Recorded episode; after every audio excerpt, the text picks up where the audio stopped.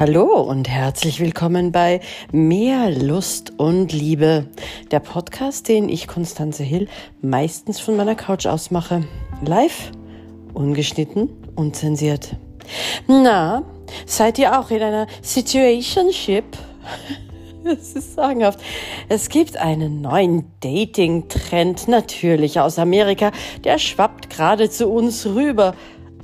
Eine Situationship ich kann das Wort fast gar nicht aussprechen, ja, nennt man den Schwebezustand, wo es noch nicht ganz klar ist, was aus uns wird. Man hat sich ein paar Mal getroffen, man will irgendwie, aber man weiß noch nicht in welcher Form und vielleicht ja doch nicht. Also dieser Schwebezustand, der ist the situationship.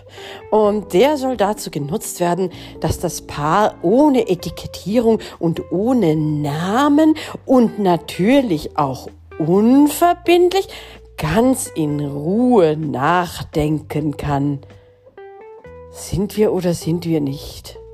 Und manche sagen dann ganz bestimmt, nach fünf Jahren Ehe, Moment, Moment, it's a situationship. Checkt mehrlustundliebe.com und träumt vom Liebsten, das ihr habt oder haben möchtet. Bis morgen.